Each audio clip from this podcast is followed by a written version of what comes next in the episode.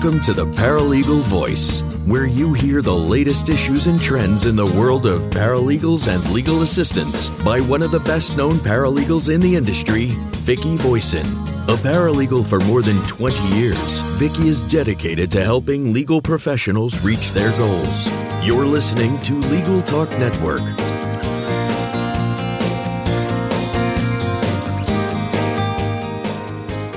Hello, everyone. Welcome to the Paralegal Voice here on Legal Talk Network.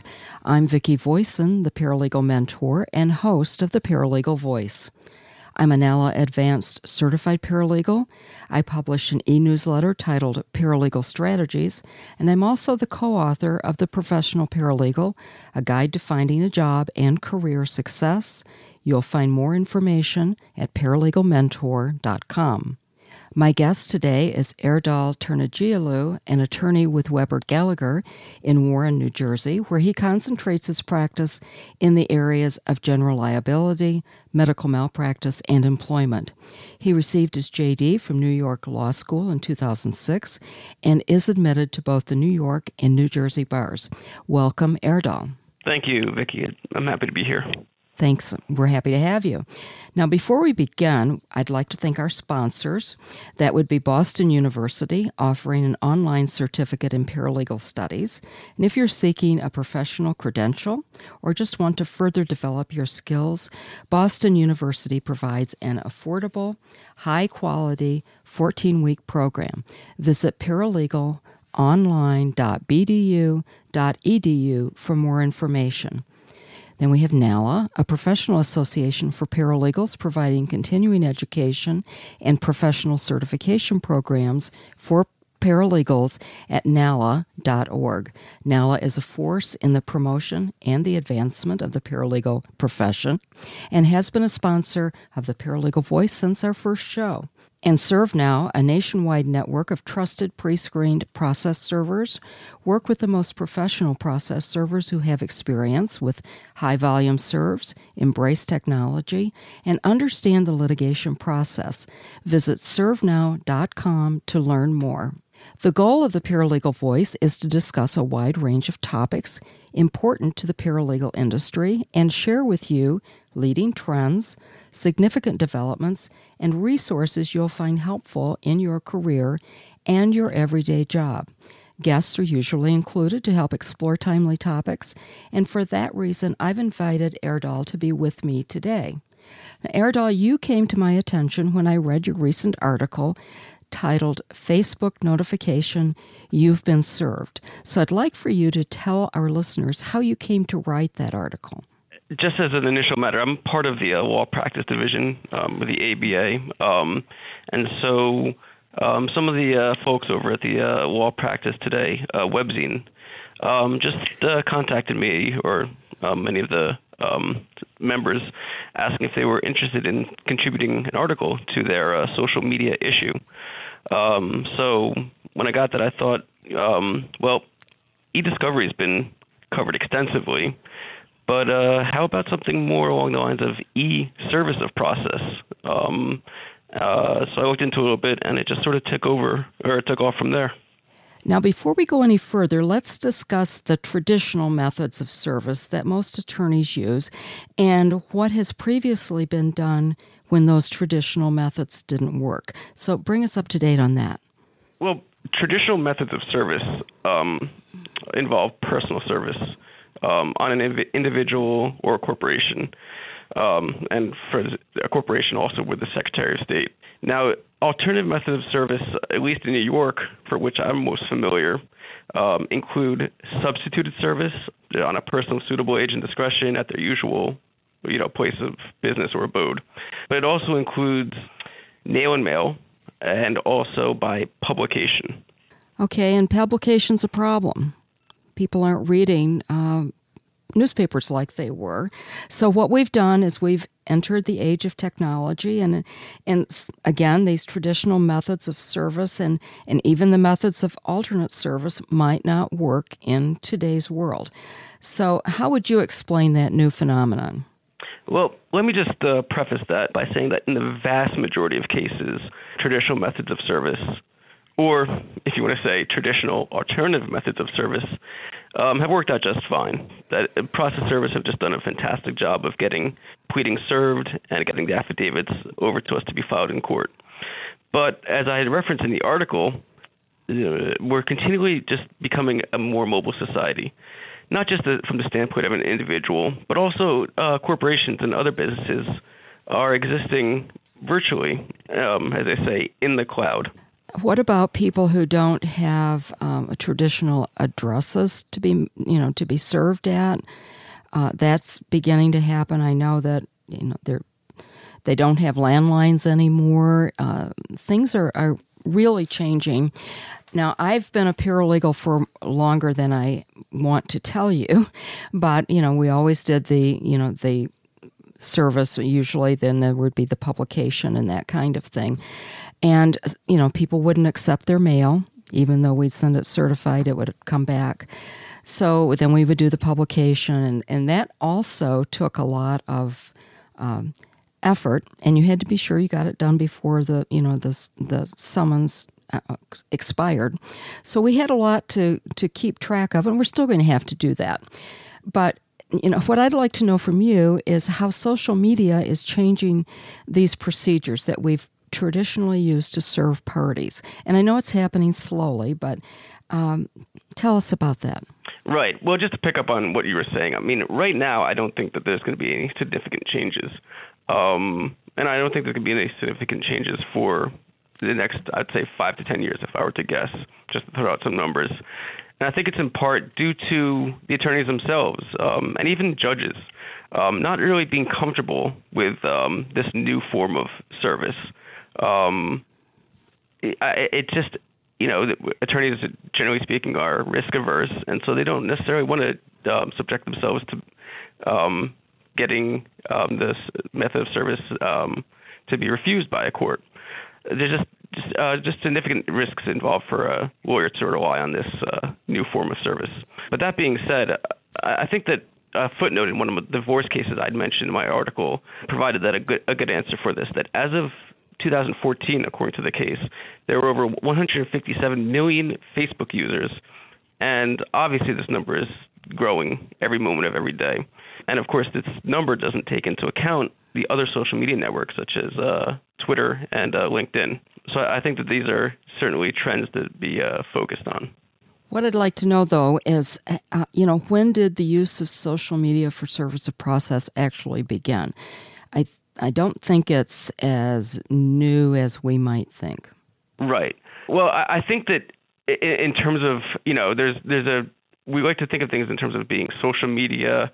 You know, I think that it really originated from the earlier forms of uh, service by email. I think that there was some cases from 2002, 2003 regarding service by email on foreign defendants. But in terms of the social media case law, at least the ones I've researched, I mean, there were some that from 2012 and 2013, and these dealt with service on the foreign defendants. And by foreign defendants, you mean people out, uh, defendants out of the country? Correct. That's right. And I think that, you know, in the two cases I mentioned, one of them, ironically enough, was a Turkish individual. Um, they were trying to serve somebody in Turkey. And the second, per, the second corporation uh, was located in India. And for those cases, the um, plaintiffs um, were relying on the federal rules, which primarily dealt with allowing service as long as there was no international protocol against it. There, there was nothing in Turkey or in India that stated specifically that email or social media was uh, not allowed, so the court did not really have an issue allowing service by Facebook on these foreign defendants. And again, I think this that last statement cannot be overemphasized. Certainly became a crucial consideration when the courts finally had to address service on domestic defendants, that is, people that are located within the United States. The courts wanted to make sure that, you know, somebody using Facebook or whatever other social media account was not a dummy account, and that the person that was listed on the account would actually receive the notice of the lawsuit that was in conformance with you know constitutional notice requirements. Okay, what I'm going to do now is take a short break for a word from our sponsors, And when we come back, I want to ask you uh, specifically how you know it's not a dummy account. So we'll be back. We're going to take a word from our sponsors, Boston University, NALA, the Association of Legal Assistants and Paralegals, and ServeNow, a nationwide network of trusted pre screened process servers. And when we come back, we're going to continue our discussion with Erdal about technology's impact on how parties are served. So don't go away. Are you looking to advance your career? Do you know someone who wants to enter the paralegal profession? Boston University's fully online certificate in paralegal studies is a fantastic option. It's affordable, takes just 14 weeks to complete, and is led by accomplished faculty who teach employer focused skills like legal research, writing, technology, and more. Visit paralegalonline.bu.edu for more information and to download a free brochure. That's paralegalonline.bu.edu.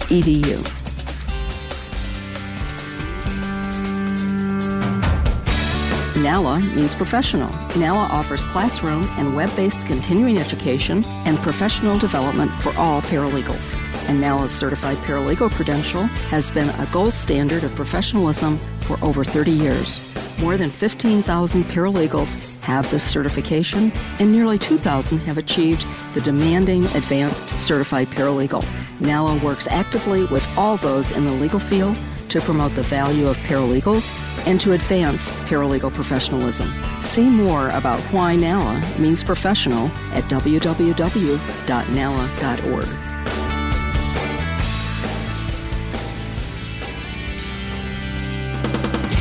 Looking for a process server you can trust?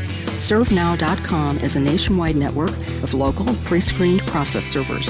ServeNow works with the most professional process servers in the industry, connecting your firm with process servers who embrace technology, have experience with high volume serves, and understand the litigation process and rules of properly effectuating service. Find a pre screened process server today. Visit www.servenow.com.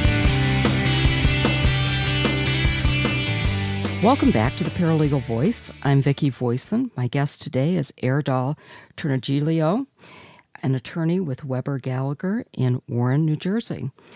Erdal, before the commercial break, we were discussing how technology has slowly changed the way defendants and other parties were served. We talked about how it was first uh, done with foreign defendants, and then the movement was to domestic defendants, meaning people living within the United States. You were talking about making sure that this wasn't a dummy account when you were trying to serve someone by social media. How do you do that? Well, I, think it just takes a little bit of an investigation on the part of the. Uh of the plaintiff's attorney or the paralegal for, who's working for the uh, plaintiff. That is that it, you have to make sure that the person is actually using the account. Some of the cases that I had mentioned in my article, I think you know there was a Glory Fortunato case that I had mentioned where the court was uncomfortable with the idea of providing um, allowing service of the summons and complaint via this person's Facebook account because there was no affidavit submitted by um, the investigator stating that this person was actually using the account. And I think that that's the broad uh, objection or you know fear that the courts have um, with um, service by social media. Certainly, you know when I mentioned this to some of the partners here at my firm, that I was going to do an article on this. They were sort of incredulous. They're, you know, and I think that's that's the first and foremost aspect of it. Not only just the fact that it's a new technology, but you know, you you have to do some investigation to make sure that the social media account is actually verifiable and uh, in use. Well, with with Facebook, you can tell that they've been posting regularly or not, whether they've put pictures up that might um, be applicable to proving that they were there. You know, they've changed their cover photo and things like that. So uh, that would be the way you do it, as if it's actually uh, you know being updated and, and taken care of that way. Now, Erdal, I'm assuming, uh, and I'd like for you to uh, verify this, that social media is used only after all traditional methods of service have been exhausted and only with the permission of the court. Is that right? Yeah, Vicki, that, that's that's absolutely correct you know, you should only really consider uh, service by Facebook when you've already attempted to use all the other methods, whether it's by personal service, nail and mail, whatever other method is approved in your jurisdiction. So, New York, for example, after attempting these traditional methods, the CPLR allows you to file an a motion without notice to the other party, obviously, that requesting that the court fashion a um, alternative method of service and state all the means of service attempted. And again, I mean, then you would provide the court with, you know, the reasonable and diligent efforts that you had made to to um, serve the person by traditional methods, and also, of course, the uh, affidavit or other sworn statement regarding, you know, this notice to Facebook would be effectuated. Uh, would there be any pitfalls related to service by social media? Uh, w- is there any danger? Um, I, I think that the main danger would be that the person um, is not using the Facebook account or that they, you know, may have used it once upon a time, and maybe it's not necessarily a dummy account, but it's just not in use anymore, and the person just does not get, you know, the notice that even the court would be able to fashion. But I think that what's important to note there is that in the cases that I had, uh, you know, referenced in, in my article, the court sort of recognizes this and notes that not only do you serve it by fa- a uh, summons complaint by Facebook, but you would also, similar to nail and mail, you'd serve um, you know, a copy of the uh, pleadings by uh, regular mail, you know, to the last known uh, address. That way, you sort of get a balance of, of the two methods of service.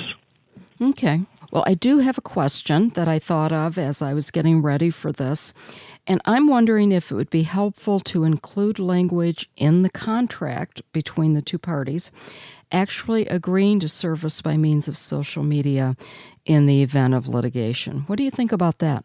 Well, actually, it's something that I'd never really considered. But certainly, you know, attorneys, can, crafty attorneys, of course, too, can certainly fashion a provision in a contract or agreement to that to this effect. They do this with indemnification provisions and other uh, choice of law or co- conflict of law provisions. You know, as you mentioned before, the pitfalls. You'd have to make sure the defendant, whether it's you know the other party is an employee or a business associate or even you know a, a husband or wife, however the agreement would be fashioned is uh, actually using the uh, social media account. Um, so that my concern would be what would happen if the, that person, defendant, switches over to active use of a different platform, let's say away from Facebook to LinkedIn. Does that mean that the Facebook account or you know service by Facebook is no longer valid? And would you have to have compliance people at the at the firm or the plaintiff himself or herself actively keeping a log of the defendant's social media use. Um, these are just some of the considerations I was thinking about. Right. Well, maybe you could just say by electronic means or something, or common to the practice or something like that. I'm sure that there will be some crafty attorney who can come up with some wonderful language that we can use. And, Absolutely. Yeah.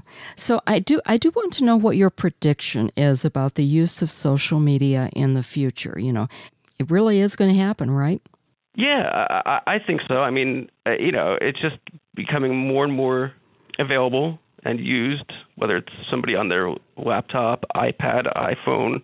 Social media is not going away. It's just getting it bigger and bigger. And while courts can try not to address it or de- deny applications, I think that it's important to note um, from some of the earlier court decisions, you know, reflecting on the fact that you know, to, to, quote from one of the court decisions, history teaches that as technology and technological advances and modes of communication progress, the courts have to be open to um, considering requests to authorize service by electronic means. So it's just something that the legal profession, has had to confront before with each new technology, whether by facsimile, email, or as now, uh, social media. Okay. Now, how do you view the paralegal's role in this movement towards service by social media? Oh, I think that the paralegal can be hugely instrumental. I, I used to be a, at a plaintiff's firm, and I would say that for certain I use paralegals all the time and and you know paraprofessionals, legal assistants all the time in making sure that you know, the process server was provided with the necessary information so that the uh, service could be effectuated. And the f- paralegals would certainly be able to follow up if there was issues that the process server was being faced with and making sure that diligent efforts were being made. Um, so I think that the paralegal is hugely instrumental in assisting the attorney in, in making sure that the uh, summons gets and complaint gets served. I know that's one of the duties that I had was, you know, once everything was filed, kind of landed on my desk and I had to make sure that that service happened in a in a timely fashion. Erdal, before we go, I do have a couple of questions for you. If our listeners wish to get in touch with you, how would they do that? And also, how can they locate uh, your fantastic article? Sure. Uh, thank you so much. Um, well, they can reach me by uh, my email at e Turnacioglu. That's T U R N A C I O G L U at wglaw.com or through my Twitter um, at my handle uh, at Erdal Esquire, and all one word. All right. And for the article, it's available at www.lawpracticetoday.org uh, forward slash article forward slash uh, Facebook dash notification dash you've and no apostrophe uh, dash been dash served. All right. And I'll be sure that that information gets included with the information that Legal Talk Network sends out about uh, this podcast. Great. And, and also, I just want to add, add in that, um, you know, as I mentioned before, uh, you know, I got asked by some of the people at the Law Practice Division to write this article. Um, and full disclosure, I'm part of the Membership Development Committee uh, for the Law Practice Division. Um, and I think that it's just a great um, resource for um, people in the legal profession, whether you're a paralegal, an attorney, um, a marketing coordinator, or, or, you know CLO. We have plenty of people that are involved, not only just as attorneys, but as um, you know law law office staff that are that um, that are part of our uh, organization. I think they uh, have received you know extensive, enormous benefits from being active members of the division. Okay, and, and they do that by going to the uh, ABA's website, or is there somewhere else where they would go for that? Well, you can go on www.lawpractice.org. Um, that's the division's uh, website, and you can find out more information about, about it and, find, and the cost to join. Okay. Great. Thank you. Thank you for that information. And thank you for joining me today. I really appreciate your updating us on this new trend. Uh, it's so important that we at least be aware that the information is out there and this may be happening. And if we need it, we should use it. So thank you for taking time out of your schedule, especially at this busy time of year. Thank you so much for having me, Vicki. It's been a pleasure. Um, happy holidays and have a great 2016. Thank you. Same to you. Let's take another short break now. Don't go away because when I come back, I'll have news and career tips for you. I'll be right back. We're glad you're listening to Legal Talk Network. Check us out on Facebook, Twitter, and LinkedIn too. Welcome back to the Paralegal Voice. This is Vicki Voisin, the paralegal mentor, the host of the Paralegal Voice. And this is the time in the program when I give you my practice tips and um, and other information that is uh, trending in our careers. I have to tell you that my practice tip for today is to first of all pay attention and and read about these new trends that are coming up. Now, I do subscribe to several different um, uh, blogs, and that's where I see things like Erdal's article about being served on Facebook. Take a look at some of those and, and be sure that you are, are really watching. The ABA's blog is a, is a great one. Uh, be sure that you know that what's going on. That you, once you hear this, that maybe you copy the article and make sure that everyone in your office is reading it. Distribute it to your boss and so forth, just so that they know that these things are trending. And then when you run across a service process where you are absolutely unable to find the defendant and, and to serve them, you can say, you know, I think we can do this electronically. I remember that there's an article. I know I can find it. Uh, you may have it in a file at your office, or you may be able to Google it, or go to Legal Talk Network and find the podcast. So there's there's just lots of information out there. You should be aware of what's going on. Now, that's all the time we have today for the Paralegal Voice. If you have questions about today's show, please email them to Vicki at paralegalmentor.com. And Vicki is spelled V I C K I. Also, don't forget to check out my blog, paralegalmentorblog.com, and the resources that are available at my website, paralegalmentor.com. I have designed these to help you move your career in the right direction, and that is always forward. This is Vicki Voisin thanking you for listening to the Paralegal Voice and reminding you to make your paralegal voice heard. The views expressed by the participants of this program are their own and do not represent the views of, nor are they endorsed by, Legal Talk Network, its officers, directors, employees, agents, representatives, shareholders, and subsidiaries. None of the content should be considered legal advice. As always, consult a lawyer. Thanks for listening to The Paralegal Voice, produced by the broadcast professionals at Legal Talk Network. Join Vicki Voisin for her next podcast on issues and trends affecting paralegals and legal assistants. Subscribe to the RSS feed on LegalTalkNetwork.com or in iTunes.